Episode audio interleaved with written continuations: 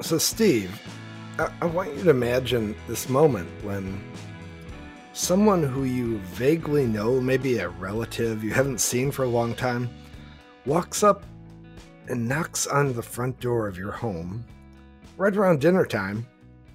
And you open the door and a little bit amazed because you didn't expect this person. And they say, "Hey, Steve, I'm here for dinner. What are we having?"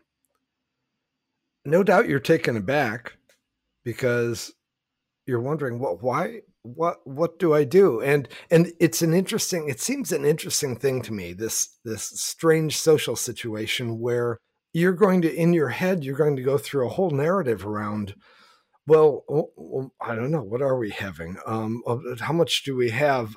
Is it gracious of me to say, "What in the hell are you doing here?" Or what? Or should I just be welcoming? And it seems like this very awkward moment, if you will, is a lot like what we go through at work with meetings. Think about it.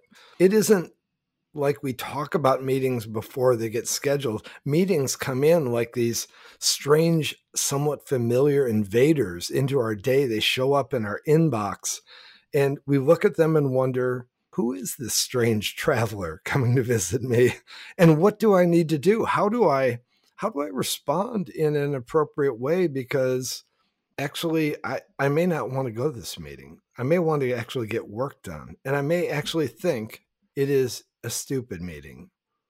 And as my colleague, Maya Krause, pointed out, I may actually hate your stupid meeting, but I can't say that. I actually need to say something like, "Gee, I'm sorry, I can't really make it at that time. I have to apologize to you for you imposing your stupid meeting on my life." Okay. How did we get this wrong? How did we get backwards? So Steve, welcome back to part 2 of meetings. I hate your stupid meeting. Thank you. It's great to be back. So following up on what we talked about in episode 10 about meetings, I totally agree with you because as you were describing that, I was thinking, what kind of emotional condition is that to put somebody in? It's a state of defensiveness, whether it's somebody walking through your front door, inviting themselves in, or the booking of a meeting into my nicely planned day. It puts me immediately against the ropes and I'm defensive. And how could that possibly contribute? How could that be conducive to a great mental state that you need for creativity, which is what the meeting is intended to do? So that's a slipping point, right? Absolutely. But that's what we've lost. So I totally agree with what you're saying. And yes, I was going to invite you over to dinner, Jack, but you know. I'm sorry. I have plans anyway, Steve. I'm recording a podcast and this is Jack Skeels. Welcome to The Art of Management. And you can tell I'm here with Steve Prentice, my co-conspirator on these things. This is part 2 of a series on meetings, a topic that's probably been covered several billion times, but we're going to go through it again as well and hope you can join us if it doesn't interfere with your schedule. Meetings have always been described as the single biggest, greatest time waster in all of business, even more than emails. And, that's sad in a way when you think about it, because the intention of a meeting for centuries has just been to coordinate information, to deliver information to a group of people, and to do it in an efficient way. And it's just so bizarre how the natural socializing instinct of human beings has tripped over its own desire to communicate in this sort of small, encapsulated space and time. So yeah, a lot of people hate these stupid meetings, and it just becomes part of life that no one really has seen an opportunity to break away from. So I'm hoping that we can talk about how we can break away from this in a way that managers and their teams can still feel comfortable. And I know that you have a great role model in Ricardo Semler.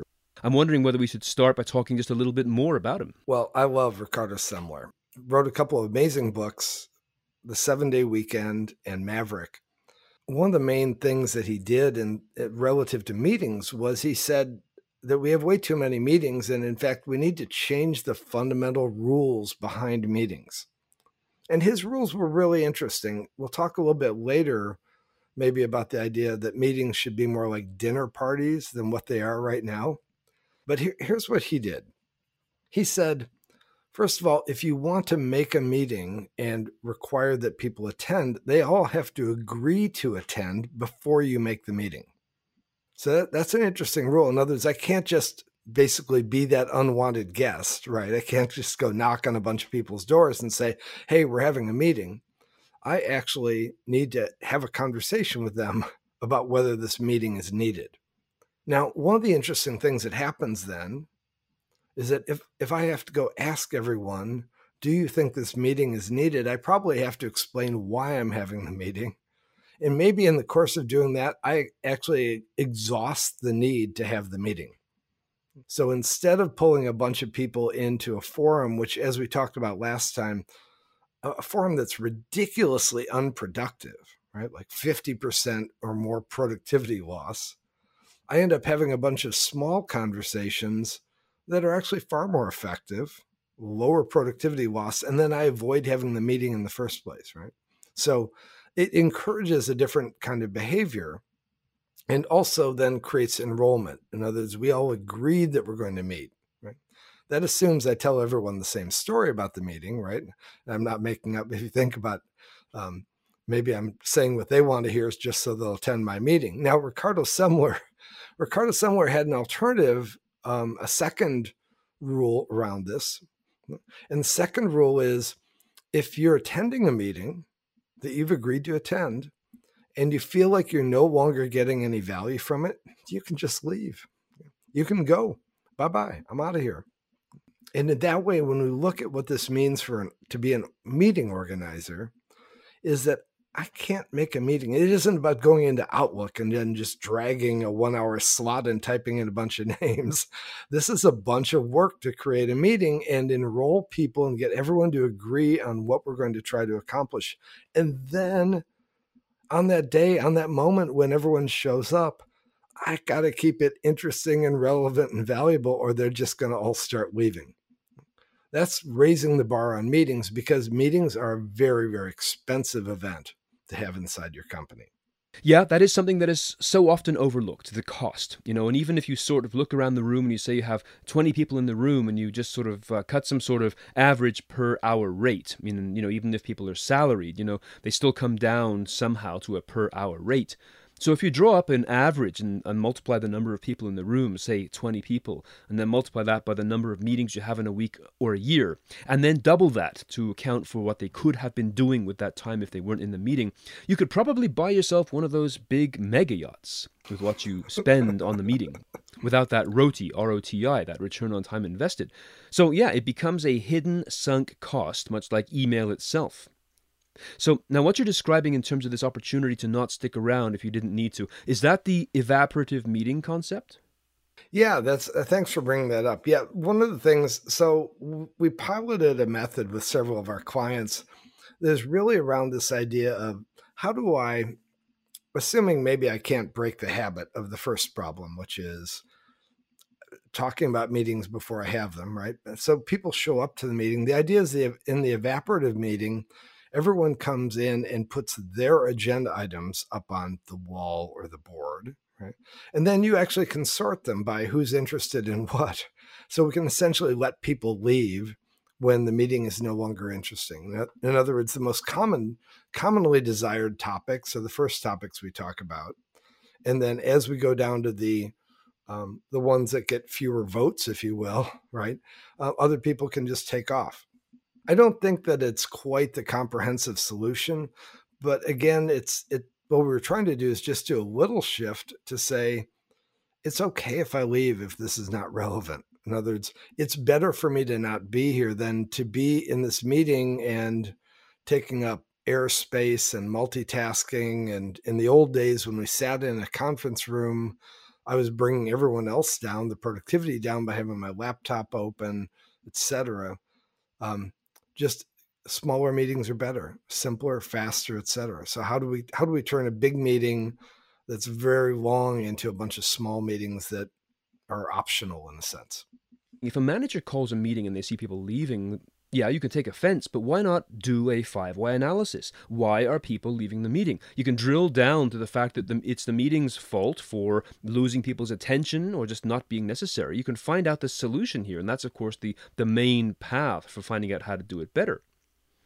When you do that, you're turning things around culturally. You know, think about if an employee walks out of a meeting, currently it's the employee being bad. But I think there's a terrific learning opportunity for those proactive managers who want to learn more about the art of management, in the sense that you can break away from these stereotypes, these archetypes of how to do things, that meetings have to be a certain way, and say no, the meeting itself has to earn its keep. It has to win and keep its audience in order to be relevant and to be worthwhile. And the end result of this is going to be, again, a bottom line value for the company. And that, again, is what gets forgotten. Yeah. I so love hearing about this evaporative meeting concept. I love hearing about the idea that if I had to walk around and sell everybody on attending the meeting, I might actually remove the meeting's need to exist in the first place. I love that.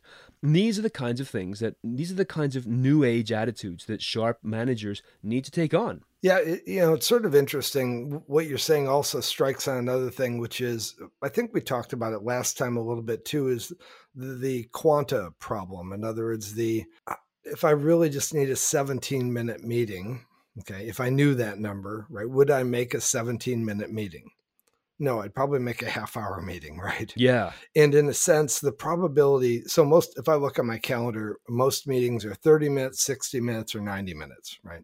What is the probability that the content actually fits into those slots perfectly? Very, very low, right?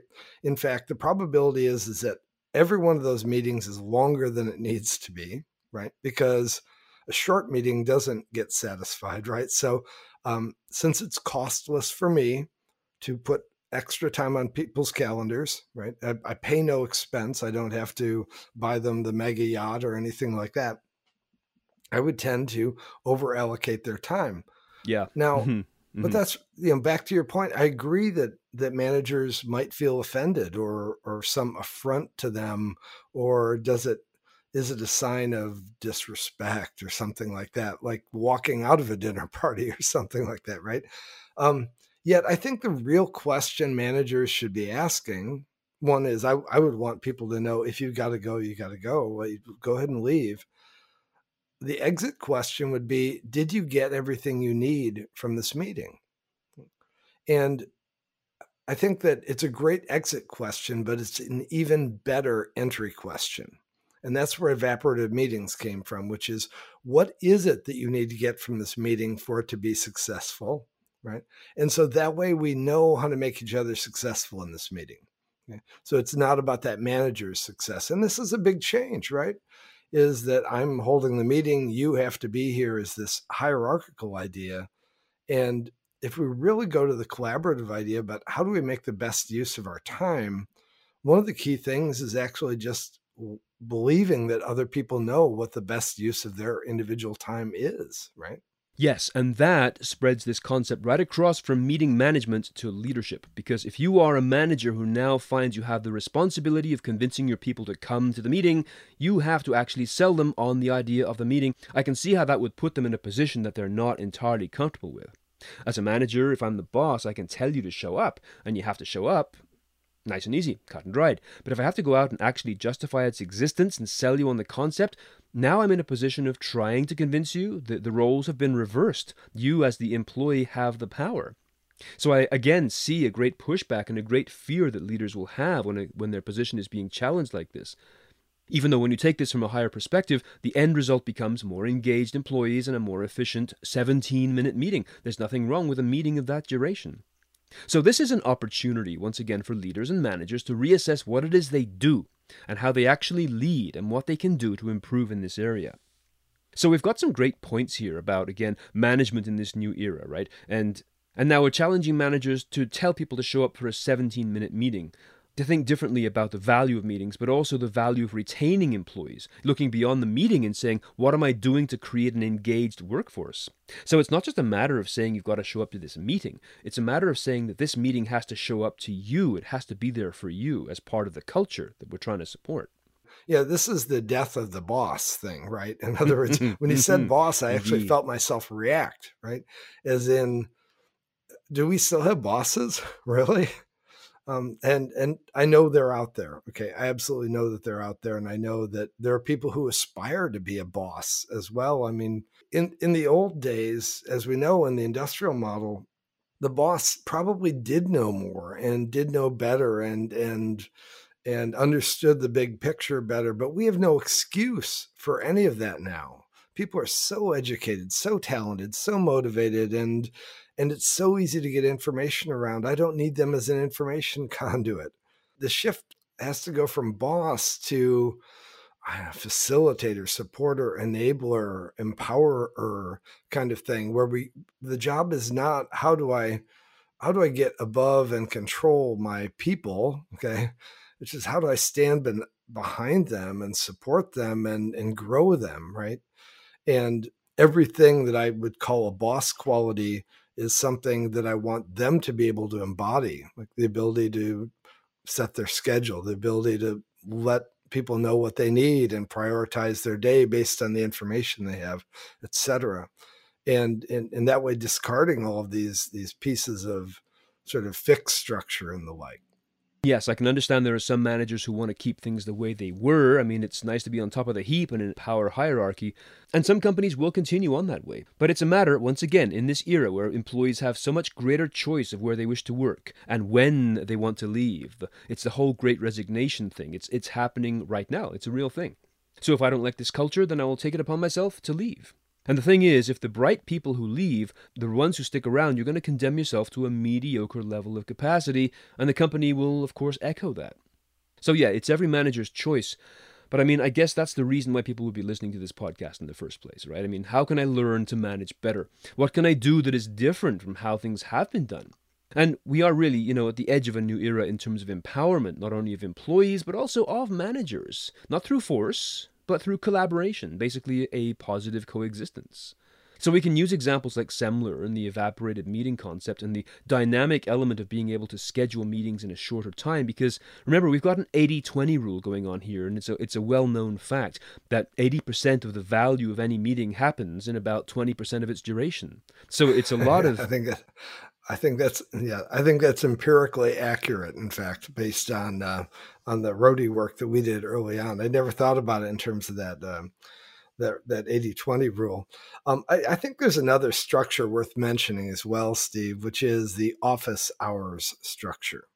We've got sort of this strange world of big mountains and tiny little bumps, if you will, in the landscape of time, right? And the big mountains are the meetings, right? In other words, I'm busy from, I look at my calendar. I'm busy from 9 until 1:30 today, and it's all meetings, right? So I basically will not be productive. I will get some information. I'll do some coordination, that kind of thing. But I basically won't be productive during that whole window.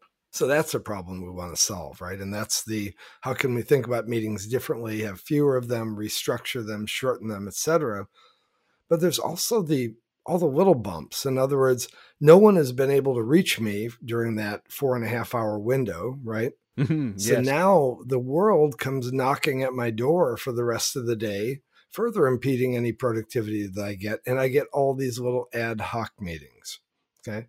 And in fact, I can literally avoid any productivity in the day through the combination of these two things. Right. And basically, I just have to wait until everyone goes home or starts turning off their Zoom sessions and stops texting me and the like. I'm just stepping through the fourth wall of this episode for a moment to explain what is just about to happen next. In the midst of recording our discussion about meetings, ad hoc meetings, and interruptions, Jack got interrupted by a text. I kid you not. This was not scripted. This happened right here at this point of the conversation. Sorry, I just got a text in the corner from one of our guys. Hey, Maya, can you tell him that I'm in a session right now and I'll be available at 11:30? Oh, that'll be too late for him probably. Tell him I'll just look at. He's got that. Why don't you check real quick and just see what he wants to do on that? This is a proposal that needs to go out today. Sorry, guys. So, Jack, you are living the exact thing that we were just talking about. The message came in, it was important, and for a moment there, preserved forever on digital, you were not able to think clearly about how to resolve the issue in the text message or how to stay in the mental track with this podcast. You were living on that critical path. So it shows that it can happen to the best of us.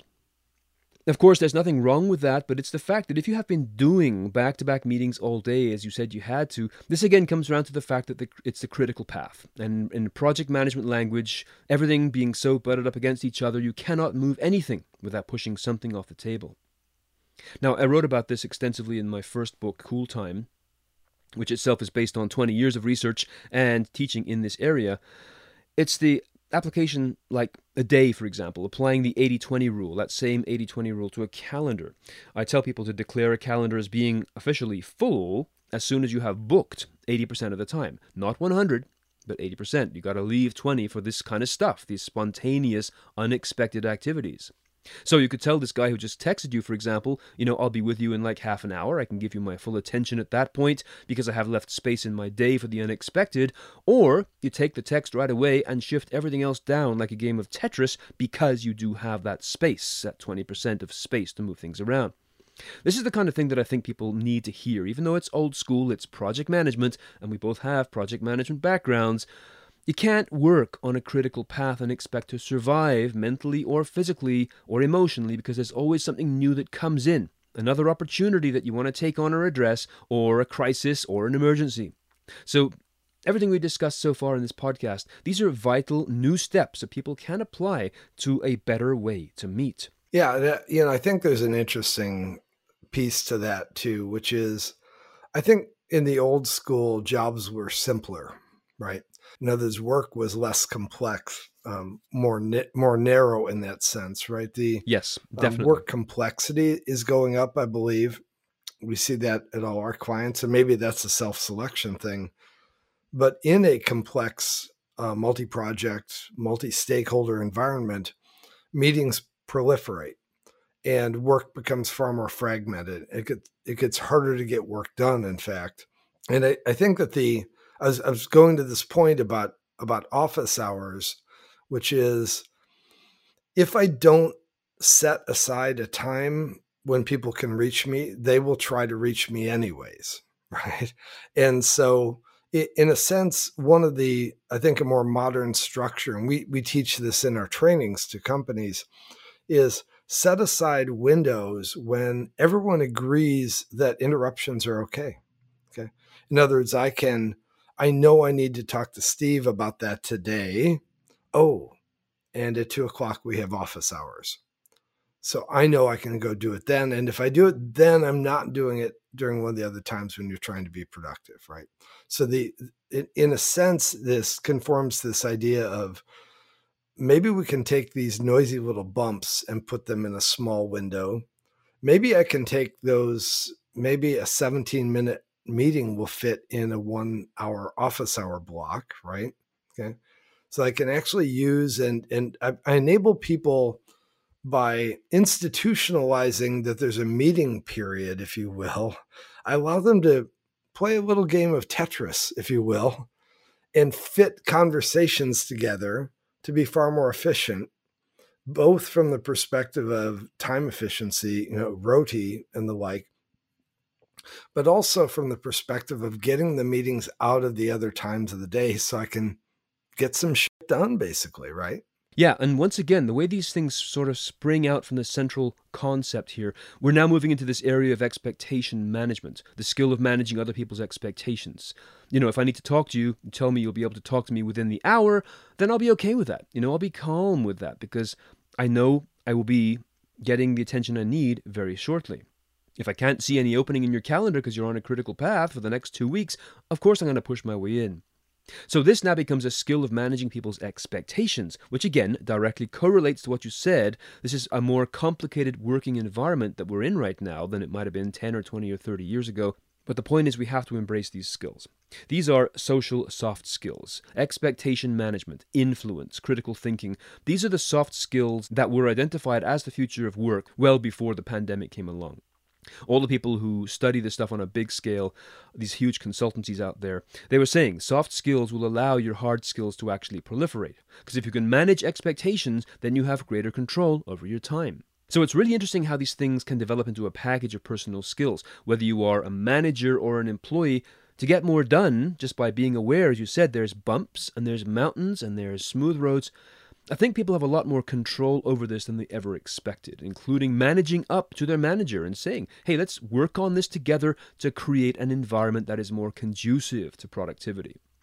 It's not in any way an affront to your authority or dignity, but together we can work on this to build one fully functioning machine, which is what your department is supposed to be in the first place. So it's not about criticizing your boss, but working in a symbiotic relationship. Yeah, I can give you an example from Agency Agile. We have a great crew of delivery coaches and managers that help coordinate things and make all the ships run on time and get people onto planes and into client engagements and that kind of thing. There's a lot of scheduling and coordination that needs to happen around this. And so what we do is we have 2 meetings a week that are driven not by I'm the CEO, right? Not driven by my need for the meeting at all, but they're open windows for everyone else who wants to get something coordinated to talk to each other and me and get things resolved, right? In other words, it's not my meeting, but it's essential I'm there to actually support everyone else trying to get shit done, basically, right?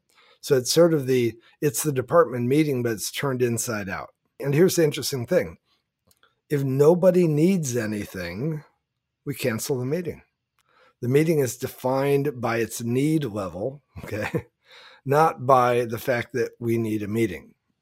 And so I think that's sort of a model. In a sense, the ultimate evaporative meeting is one that doesn't happen when it's not needed, right? And I think the curse that people are working under here is that old term THWADY, which is the acronym that stands for That's How We've Always Done It.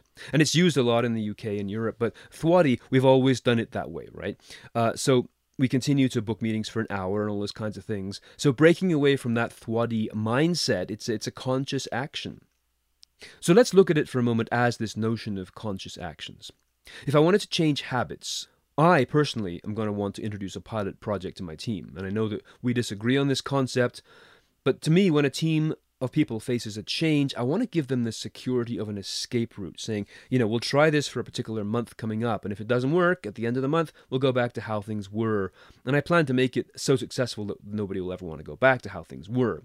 So to me, a pilot project is a great way of leading people comfortably into an area of change, but I do believe that we disagree on this point. So I would love to hear what your opinion is about establishing change through a pilot project. I think that the challenge I have, and I think the difference you and I have on this, Steve, is we're probably working with different styles of organization in a sense. Most of the work we do is with these high-performance, deadline-driven organizations, often known as agencies, marketing agencies, advertising agencies. There's it's where THWADY reigns, right? And THWADY, it's a different version of THWADY, which is that's the way I've always done it, right? And in other words, a lot of people are focused on, you need to do this my way for this thing that we're doing. So there's a proliferation of different ways of doing things. And if you're introducing a new thing, you need to actually get everyone else to unclench their fingers from the death grip they have on the way they do it, right? And if I give them optionality, like say, well, give this a try. It's a pilot. If you don't like it, we can go back. I'm doomed right at the start, okay? In a sense, the optionality translates, I think, inside their heads to something like, okay, if I just ignore this thing for long enough, it will go away. And maybe I'll make a few gestures in that direction, but I've got shit to get done and I don't need this. Maybe also, hey, this is how I've done it for 11 years. What the hell do you know about how I should have to work? And in fact, nobody learns anything new with that approach, right? When we're introducing things, we don't pretend or feign at all, which I think you are. And I get the way you're describing it. We don't feign that, well, maybe this won't work. And if so, we can rewind or whatever. We know these techniques work. And the question really, we sort of raise the challenge, which is you can get the benefits of these techniques if you actually commit yourself to doing that. And we hope you're good enough to do that, right? So we really put it as a challenge. And the question is, how good will you get at doing it? Not whether you're going to keep on doing it after some period of time. So a lot of the trainings we do are very short form. Like we'll go there for 4 days and hope that they keep on doing it for 4 years, right? So we do need that sort of you are committing, right? And you're going to learn how to do this. And you're going to learn to see the benefits and that kind of thing. I think those things are things that a lot of pilot projects often don't do, or only, let me put it this way, only the really good pilot projects do it, right? A really good pilot project sets out with, we're going to measure some things, we're going to engage with everyone, we're going to enroll everyone in the idea that we're piloting this thing. Isn't that cool? And let's see if we can get that to work. And you can build a lot of energy, but a lot of pilots are inadvertent pilots, right? Like, hey, we've got a new project management system. Don't forget to put your projects in it, right? And the thing gets populated with junk, right? And then eventually no one uses it. And that was a pilot project. No one called it a pilot project, but no one put the commitment behind using it, right? To actually get it over the hump and make it a real live integrated part of the operation. That's a long-winded way of answering that question. But I do think that, you know, we look at larger organizational change initiatives. So I get the more change there is, the more people there are hanging on to the existing process, and the more optionality means the less likely you'll get anywhere. So, Jack, as usual, we have covered a lot of ground in this episode, examining some of the finer points of why people hate going to meetings. So to wrap this up, do you have any closing comments? So I'm going to go to Ben Zander of The Art of Possibility, another great author. And if you get a chance to watch his videos, they're fantastic. In The Art of Possibility, he talks about rule number 6. And it sort of stop thinking that you're so damn important or something like that, right? And I think we need a rule number 7 or rule number 6 for meetings, which is stop thinking that they're so damn important. The need to communicate is completely valuable. The need to communicate should be driven by the actual need to communicate, right? And I think that if we go to the very simple example, which I did very early in my career, and it was so ridiculously effective.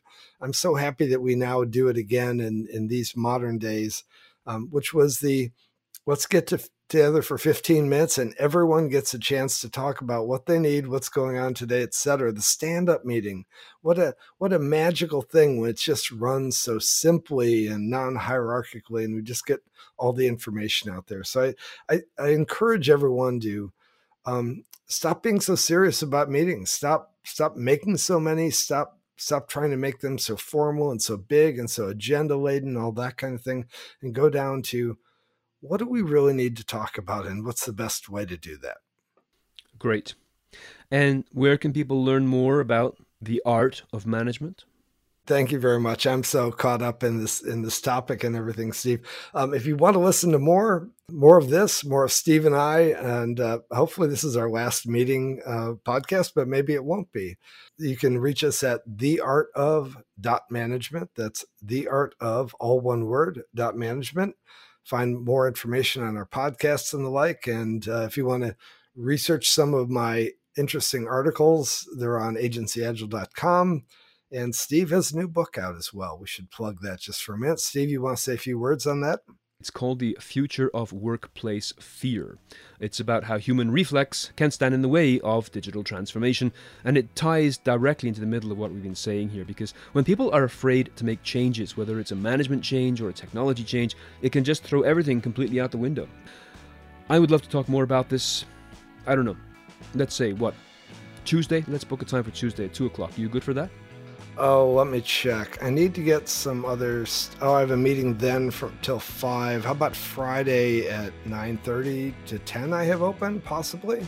Oh, no can do. I'm seeing people at that time. I'm kind of slammed that day. How about Monday morning, 7:30 Eastern time? I'll tell you what. Why don't I have my calendar ping your calendar and they can figure something out. How about that? I'll try that, but I'm getting a new calendaring app, so it might not work exactly. But I'll